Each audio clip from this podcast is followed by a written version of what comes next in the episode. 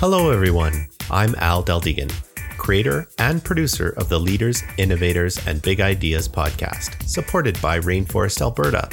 This podcast showcases the people who are working to improve Alberta's innovation ecosystem.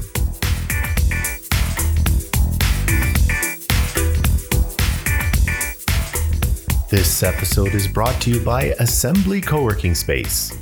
Assembly has been home to some of Calgary's brightest tech startups and small businesses for almost a decade. If you're looking for a co working space, check out assemblycs.com. This episode is hosted by Jennifer Morrison. As Inception U's learning catalyst and lead program designer, Jen provides valued leadership, guidance, meaningful connections, and an engaging learning environment to the learners and is deeply dedicated to their success in the Inception U programs. Jen has over 11 years of experience as an educator and received her Master's of Educational Leadership from High Tech High Graduate School of Education in San Diego, California. Jen possesses extensive experience in project based and experiential learning and design thinking. And now I'll place the microphone in Jen's capable hands for her thought provoking conversation with author and curiositist David Gaudet. Take it away, Jen. Hello, everyone. My name is Jen Morrison. I'm here for the Libby podcast today. Uh, I am the Learning Catalyst and lead program designer at Inception U. And today I'm really excited to talk to a fabulous human being, Dave Gaudet. Welcome, Dave. Well, already I feel like I'm perhaps uh, not going to meet the bar you've set, but to thank you for having me. I have no worries about you exceeding that bar, Dave. So I want you to just start with telling me about yourself. What were you like as a child?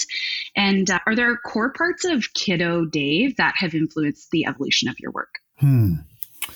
Well, I feel I should be on a psychologist couch now. Can I can I answer that question horizontally? It's it's really interesting that we have this conversation now and, and that the talk begins with a question like that because I feel um, at my age, at my stage of life, very reflective on all of that. And as, as a result, have been really kind of looking back to how I got here, you know, what were some of the turning points in my life and the stages of my life and mistakes that I made there. And I'm almost thinking that there's a book in there somewhere that needs to be documented, if only for myself. You know, there's nothing extraordinary about me or my life. But I guess if you were to look closely, everybody has an extraordinary story to tell.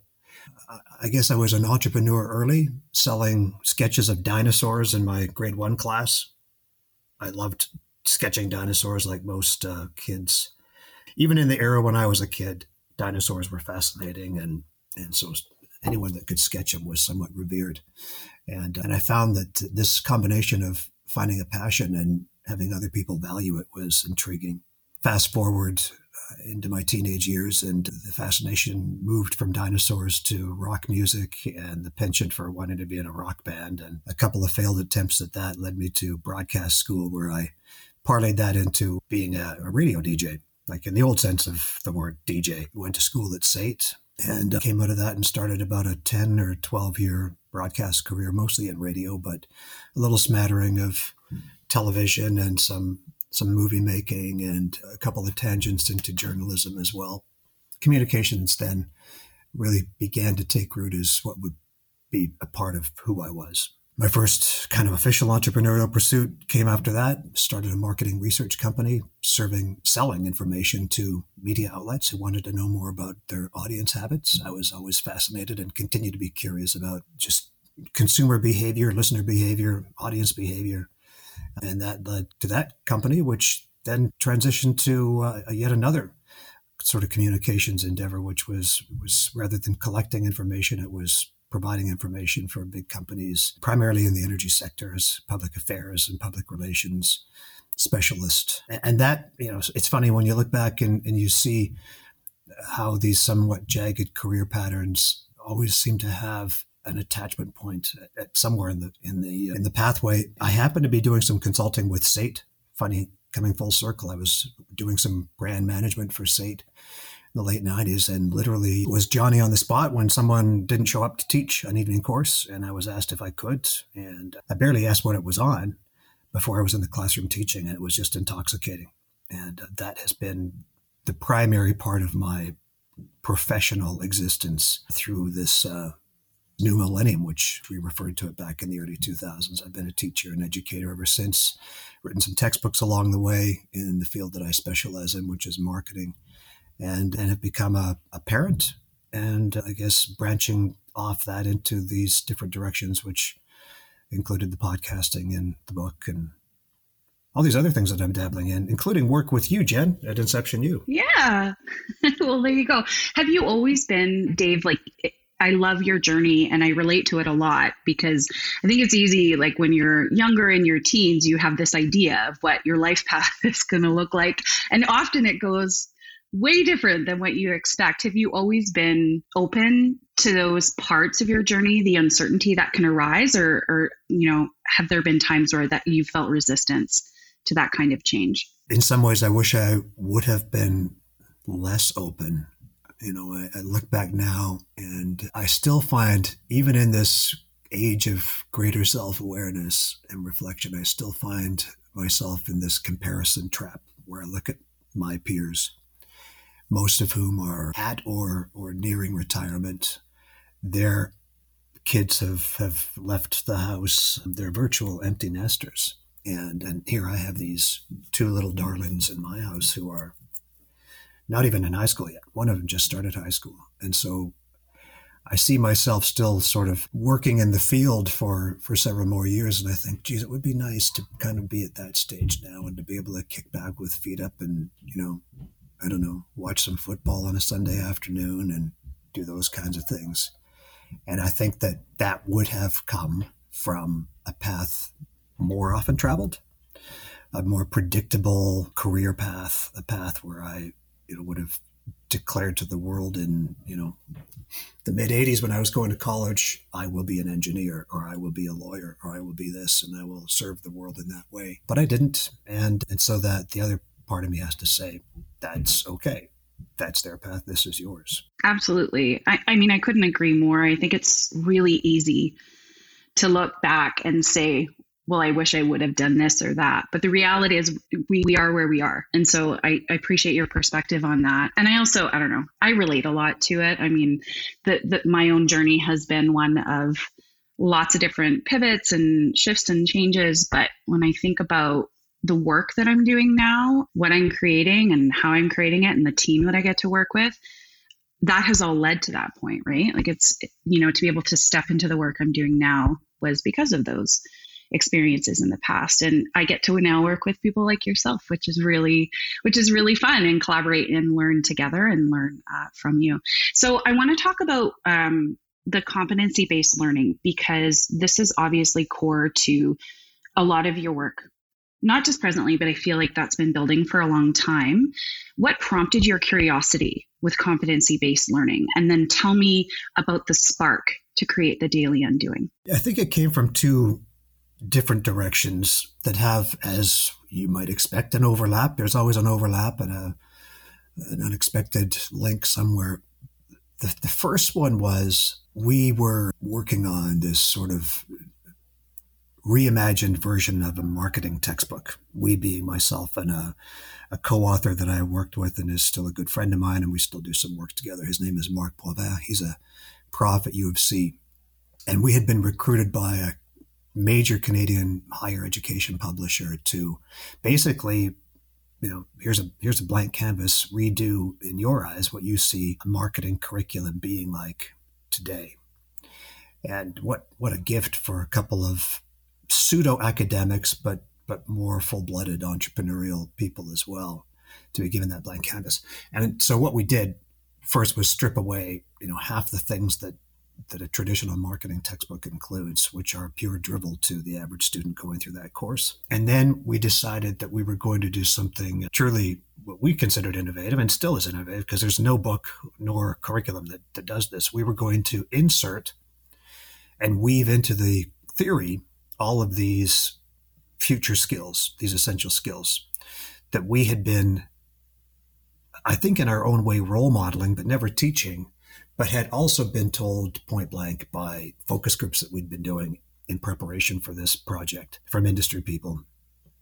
You know, you're you're churning out technically adept students, but almost I'd hate to use the word soft skills. I despise it, but that's the one that kept coming up. So we we kept hearing this, and we knew it, and and so we wanted to weave some of those into it. So we made a list of, of you know dozens of what these soft skills were, and came up with what we consider to be the five that that seemed to surface the most in that research. So it started in a very practical way. That would have been maybe I don't know 2015, something like that so that project um, came out, was launched largely because of that twist to it was really unsuccessful. I mean, faculty across Canada just couldn't get their head around that They now had to teach communication and teach critical thinking and design thinking and so on. So I wouldn't call it a colossal failure. It was it's still one of the most proudest thing that I that I've done professionally, but it didn't catch on. That bugged me, and I couldn't get it out of my system and started to do this podcast in which I was I was going to cast my own light in my own way on this uh, this absence of competencies and and illuminating just their everyday existence, but they're they're very rare. And, and at the same time, I started to feel this this profound sense of guilt that I was part of this problem. I'd been doing more reading about the the disruption of higher education and education in general, and that the day of reckoning was coming, and you know, the traditional classroom was broken and was not fit for the 20th century, Sir Ken Robinson, all that stuff. And I felt I, am part of this factory. You know, I'm, I'm just a worker on the floor, churning out student after student, year after year after year. I can't just stand by idly anymore. So there was this emotional feeling, this need to express this as well. And by 2020, I uh, I went all in on this daily undoing podcast, which I had been doing for about two years, but never with a with an intensive focus on on a specific framework of competencies and ways to practice them. And that's what 2020 was all about. And I went into the year, um, you know, as everyone else did, not knowing that there was this enormous uh, tsunami of a pandemic coming our way, planning to do a, an accompanying book at the end of the year. And this this thought of brilliance in my head was that I was going to script out these podcasts, this, these little 60 second podcasts every day, highlighting a competency and a way to practice it. And I would simply take those scripts and, you know, copy and paste onto a manuscript and submit it to a publisher. And that that's sort of how it happened, but there were a couple of twists along the way that uh, were largely a result of the pandemic and, and the way that that threw us all for a tailspin. So, so those are the two paths. One was a practical, the world needs more of these things. The other one was more emotional. I haven't done enough to promote these things, you know. And by this time, I, I mentioned that I was also a father, and I thought this isn't just for the classroom. This is for for life, and this is for these two really important human beings. That is my ultimate responsibility to set them up for a future that they can help build with the rest of the world. Yeah, absolutely. That I I really appreciate your touching on that reflective piece for yourself and and recognizing what do I need to continue to learn you know and how can i contribute in a different way? And i think it's really interesting that you said you put this idea out there you know had a different approach with the work within the marketing learning in that that textbook that you'd helped to write. And there was some pushback with that. And i often think when we have ideas uh, that are innovative or are different than what I guess is the norm or that comfort zone for a lot of people, I sort of think that's an indicator that we're on the right track. So I, I think it's really interesting that you've continued to explore this, even though there was some resistance uh, to the idea. Well, and there still is. There still is, Jen, and I'll give you a really good example. As a marketer, I should know better, but I think as a human being, I feel the message is is just too um, too widespread and too important to sort of narrowly focus to a like what we like to call in marketing a target market, a very specific, you know, cohort of this ultimate persona that we like to do in marketing. And I, I, I can't get my head around the fact that this has a wider and greater impact to make. So I um, I did as all marketers do. I went and advertised this product, this book of mine, through social media advertising before Christmas and and I sold. You know, I, I, it resulted in exactly what advertising is supposed to do. It resulted in some sales. And I was looking at some of the reviews on Amazon recently, and there were a couple that were quite negative. Uh, but you know, these are the ones I learned the most about, and the ones I've always been this way. I've always, and it's not really, it's not really focusing on the negative. To me, it's just focusing on the why and the question. So anyway, so one of the comments was, and I think it was a one star comment, but she took the time to explain, and she said, "I thought this was a book that I was going to read and learn from, but instead it's a workbook." which you know in fairness i that wasn't in the description of the book. And she said you know half the, the pages are half empty for me to work in and there's a venn diagram that i need to scribble in. And i took from that to mean you know what? This isn't for everybody. This is eh, without this particular person's remarks this is for people that really want to commit to doing something themselves and this reviewer may have that commitment, but but it manifests in different ways. But to your point, you know, the, the pushback is uh, is everywhere for anything innovative, and I think that that it's something that you have to accept. You know, fail fast, fail often, all of that stuff. It's not gibberish, and it's not you know lofty quotes to put on boardroom walls. It's it's meaningful and I think you learn from that kind of thing. Yeah. So, two thoughts that come to mind with what you were just saying. I feel like if there was a perfect way of learning or if there was a perfect environment for everybody in the world, the world would be a really boring place, right? Uh, so, we need different ideas and we, we need different approaches for people to be able to, you know, dig their teeth into and, and step into.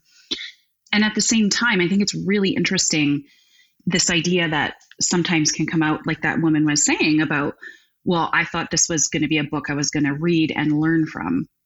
But then the flip side of that is the action right? Like changing the habits changing how we're approaching things and practicing these competencies that you're talking about. And i want to i want to dig into this a little bit more. And i love how you called the daily undoing being better at being human I just I think it's really fascinating. And you know, when I started to look at the book myself, you know, the competencies that are the pillars in your book curiosity, creativity, problem solving, collaboration, communication, character, citizenship, and critical thinking.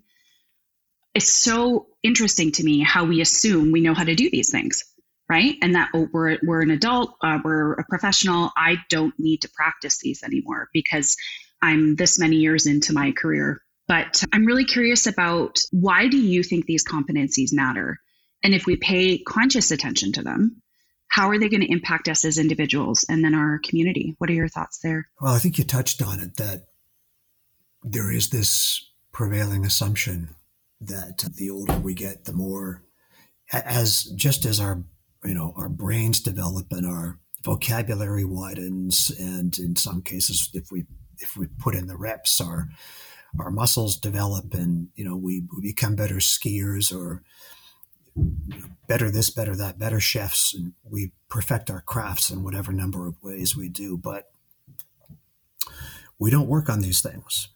And so we just assume that when we need them, that we'll be able to, you know, flick on the pantry light and everything will be there at arm's length and we just sort of take it out and use it and put it back and that's just not the case. I think these competencies are the same as anything else that they lay dormant until used and exercised. And I think with regards to their impact to individuals or impact to community by way of individuals is enormous. It became a very cathartic experience for me after release of all times. So we're going back now, April 2021 when it came out.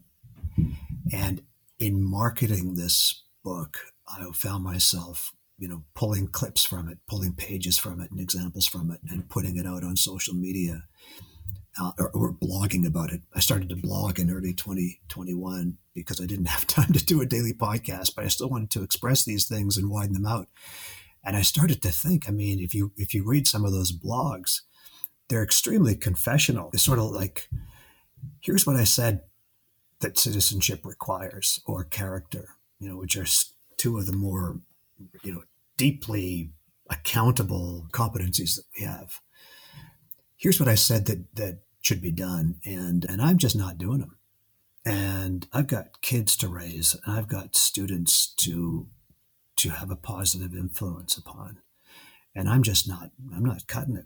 And, and then things began to happen, you know, in, in the spring of 2021, we had the, you know, the, horrible discovery of the indigenous grave sites at schools, residential schools, and the anniversary of George Floyd's uh, murder, and you know, no end, and COVID, you know, forever in the background, dividing us more and more and more, and just this propensity to take sides and to or to turn blind eyes on all this stuff, you know, made me think that you know and I state this in the book. I'm, I'm, not the goober on this. This is not some sort of superior human being anointing, you know, everyone else as subordinates who must now follow me. I'm very clear that these are things that I've discovered. But what became more clear is that these are things that I've discovered that I, I need to continue to practice myself. I mean, no one's immune from this.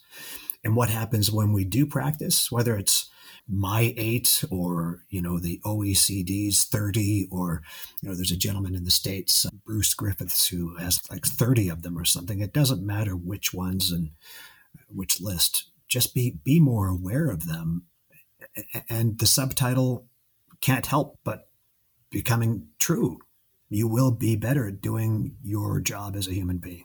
You know i appreciate everything you've shared just now because from my perspective that's a big pull for me to also want to work with you. There's a vulnerability there that i think is so amazing and i appreciate that you are approaching this from the, the place and point of view that you're always needing to learn more about these things. And i think it's really great that you're saying I'm not the sage on the stage. I'm not anointing everybody with how to do these things effectively. I'm doing the work actively right now. You know, I'm inviting you to to join me. So I, I just think it's I really appreciate that part of you, Dave. So, in terms of the daily undoing and this work around competency based learning and doing the work within yourself, like how is that impacting your work now. You can touch on the work itself. You can touch on relationships that are, you know, forming with people in the community. Do you want to share a little bit about that? Well, I've certainly made a more conscious effort to highlight these things as an educator, whereas in the past, as I said, the best I would do or was conscious of doing was to sort of role model what critical thinking looks like. You know, when I'm teaching business analysis and you know the old SWOT analysis component of strategy and you know looking at two sides of an issue as perhaps being both a strength and a weakness at the same time. That was role modeling. Now I'm more actively highlighting. When doing this, you know, friends, you are practicing your critical thinking. And critical thinking is I don't use the word competencies a lot. The vernacular just has never resonated, and I don't know if it ever will, but I'll say this is a skill that your employers will need from you, and you'll need to demonstrate it.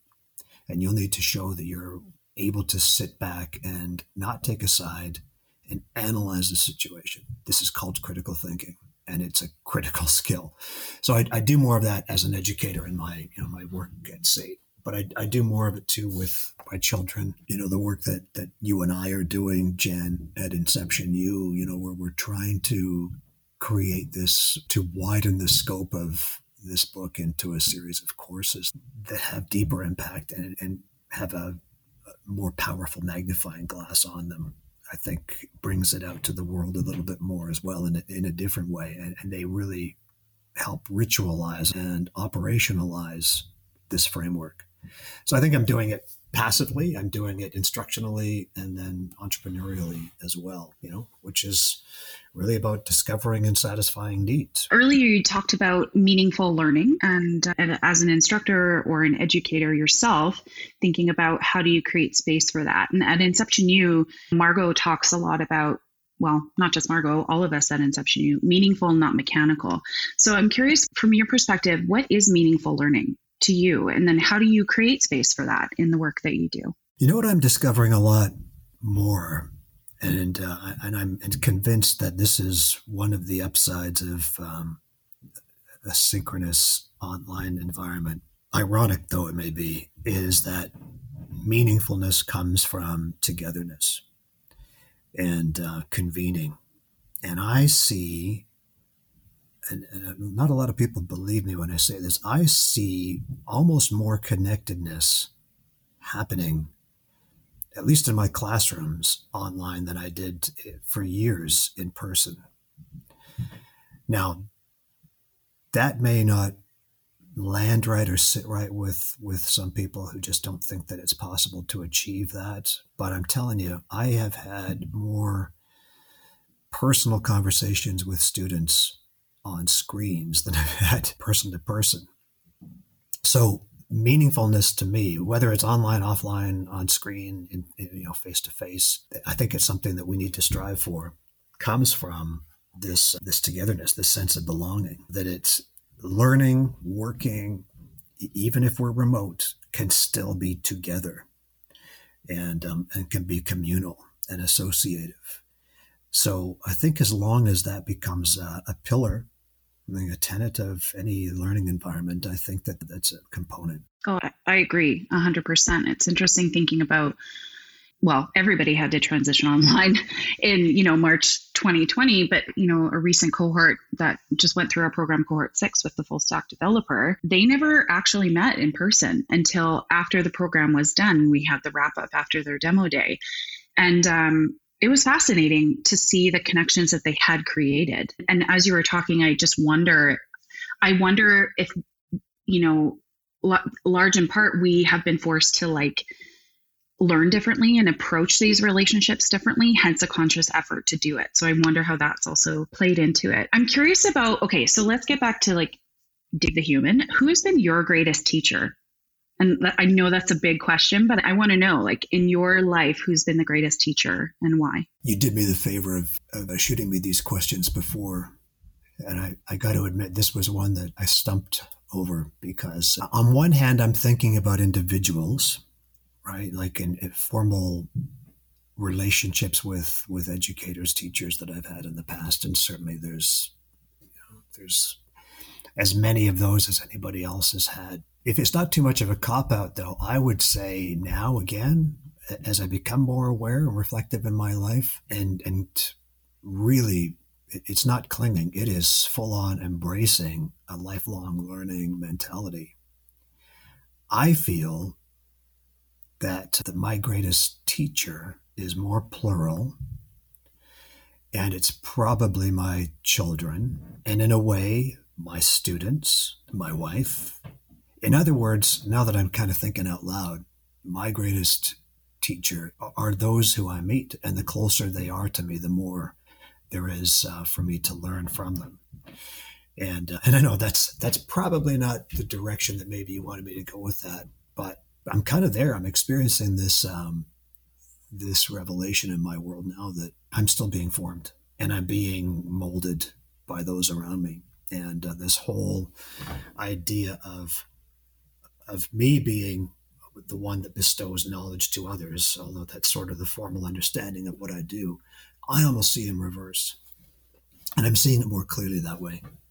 That I'm learning that that I'm the kids are making the parent and the students are making the teacher. Uh, well, by the way, there's never any direction I ever want you to go. I want you to answer honestly, right, to those questions. And I think what you just shared goes back to that piece you were talking about togetherness and sense of belonging. And I think within that, within those connections, are our greatest teachers. So thank you for touching on that. What is currently lighting you up?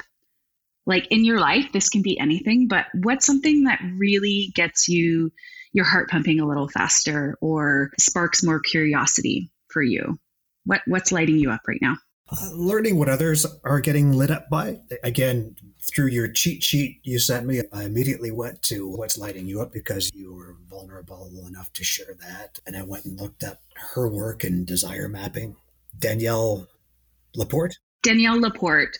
Yeah, so for for those of you listening, Danielle Laporte is a Canadian author. She lives in Vancouver. She wrote a book a few years ago. I want to say 2014, 2013, called The Desire Map, and that was a really influential not just read but active engagement for me to shift a lot of things in my life. So if anyone's interested, you, you know, go check it out. But uh, sorry, let's get back to you, Dave. no, I'm glad that you shared that because I I had just discovered it through you, and I, I'm going to dive in and listen to some of her podcasts and and try and grasp the concepts that she's getting at as well. What I did read or see this morning was all about simplification, and I think we need a lot more of that as well. So I'm kind of like you in that way, Jen, and I, I think that I'm that I'm accurate here in describing that that, that element of your personality is that when you are lit up by something, it becomes a bit of an obsession in that moment for a period of time. I am developing a set of courses for uh, Medicine Hat College that uh, is introducing to the world, and it's one of the very few in the world from this you know little wonderful community college just south of us here in Alberta. And the diploma is called Sustainable Innovation. And I was very graciously and humbly tasked with developing most of the courses in this diploma. And each one of these courses, as I go through them, I'm diving like a mile deep into this into this content and realizing that I was asked to write all this content because I'm thought of as some sort of a subject matter expert in them. And what I've learned is that, you know, what my expertise was was an inch deep and I needed to go a mile deep. And so uh, what as I've been going through this development process, that's what lights me up. So for instance, in the fall 2021, I started my first course, which was all about the, the changing perspectives of creativity and how that is a absolute foundation for sustainable innovation.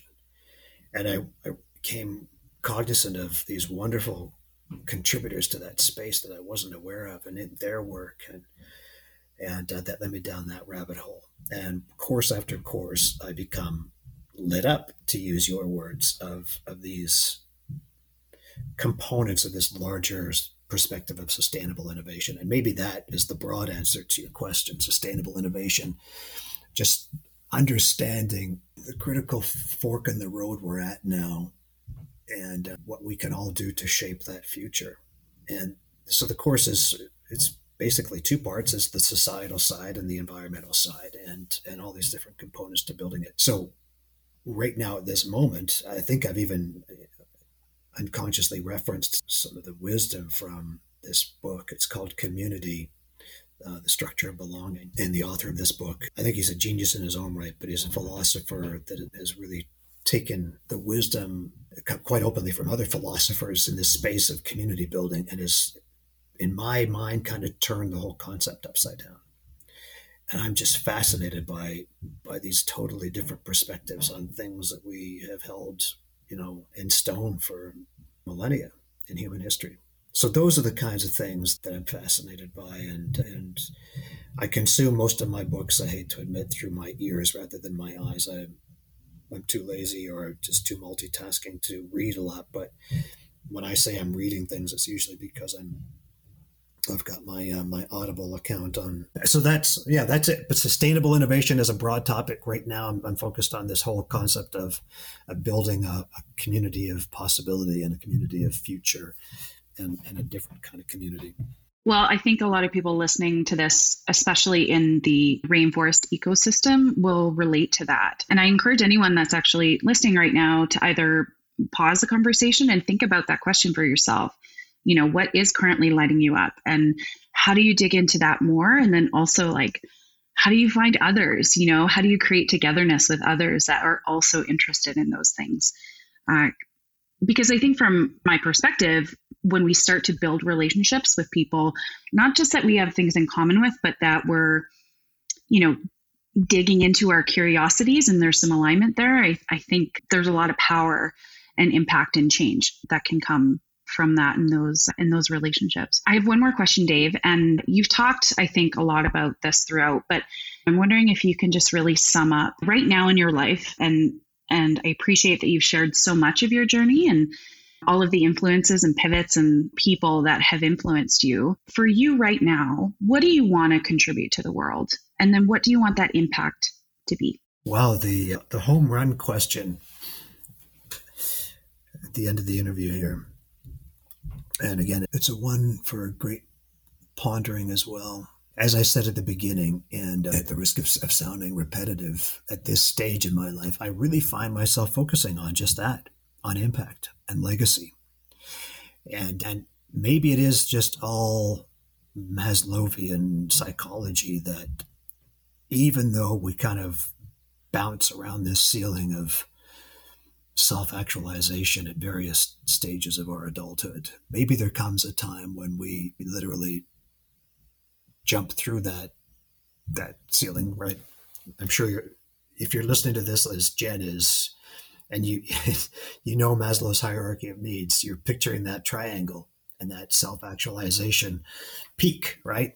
And I always think to myself, what does that really feel like? I've taught about it for all these years and studied it and and try to describe what self-actualization is. And I've come to the conclusion, and I teach it this way now that it's all about purpose and and finding, you know, your purpose and why am I here and all those things. So I, I feel now that I'm I'm more there than I've ever been, and I want to I want to leave something behind that that literally leaves the world in a better place than it was when I got here. Now I got here a long time ago.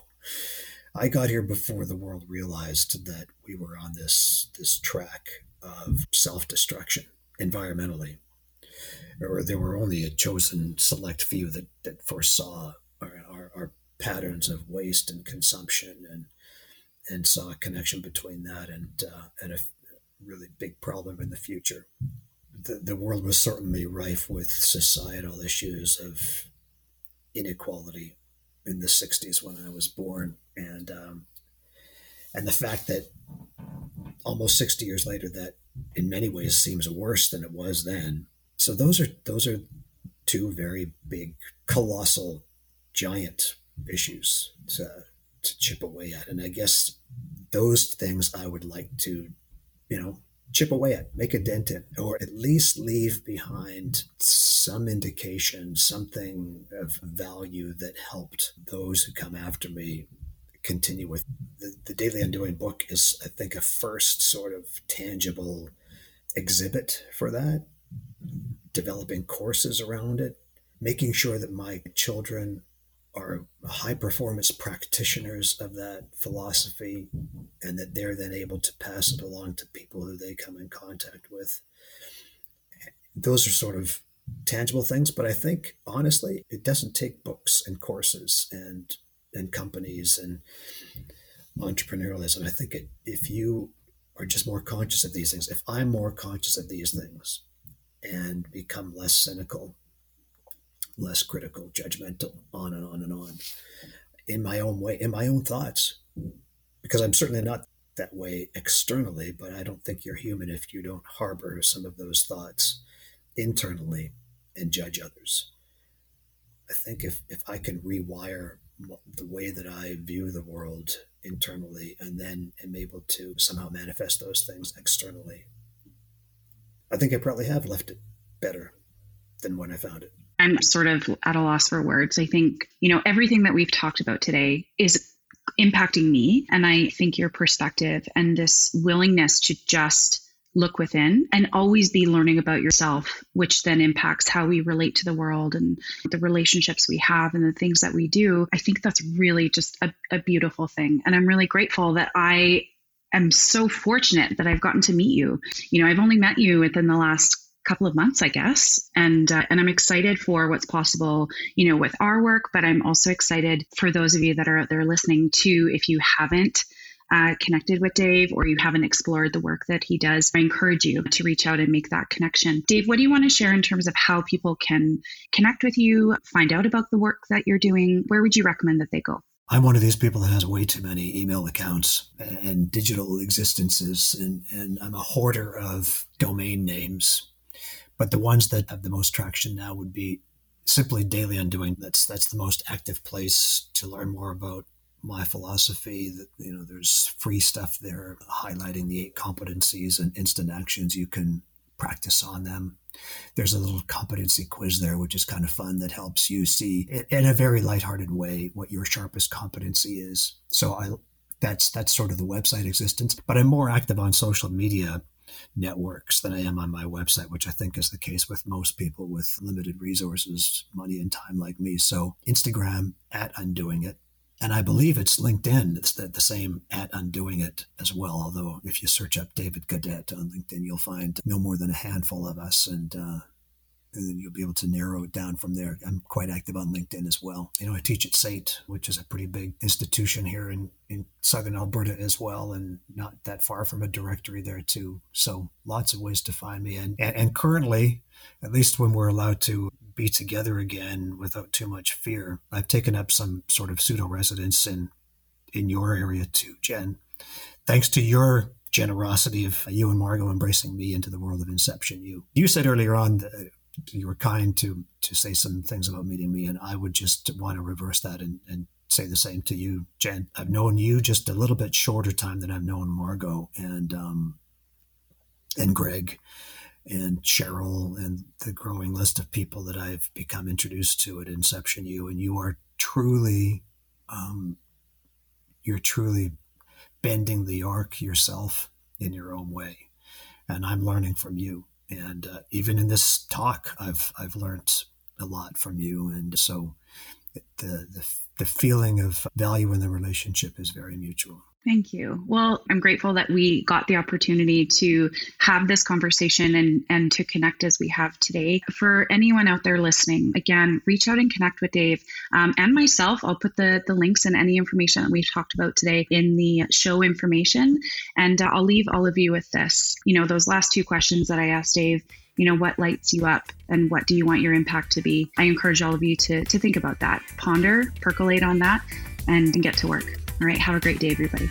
If you haven't already, visit rainforestab.ca and sign the Rainforest Social Contract. Become part of the inclusive, silo busting, sector agnostic, all industry open sourced, ego shrinking, ecosystem building, entrepreneur focused, wide open social barrier smashing community known as Rainforest Alberta. This episode was brought to you by Assembly Co-working Space. If you're looking for a co-working space, check out assemblycs.com. Music for the show was created by Tony Deldegan. Please be sure to share this episode with everyone you know. Also, don't forget to come by and say hi at the next Rainforest event. Let us know what you think of this podcast. If you're interested in being either a host, sponsor, or a guest of the show, send me an email at rainforestpodcast at gmail.com. Thanks for listening.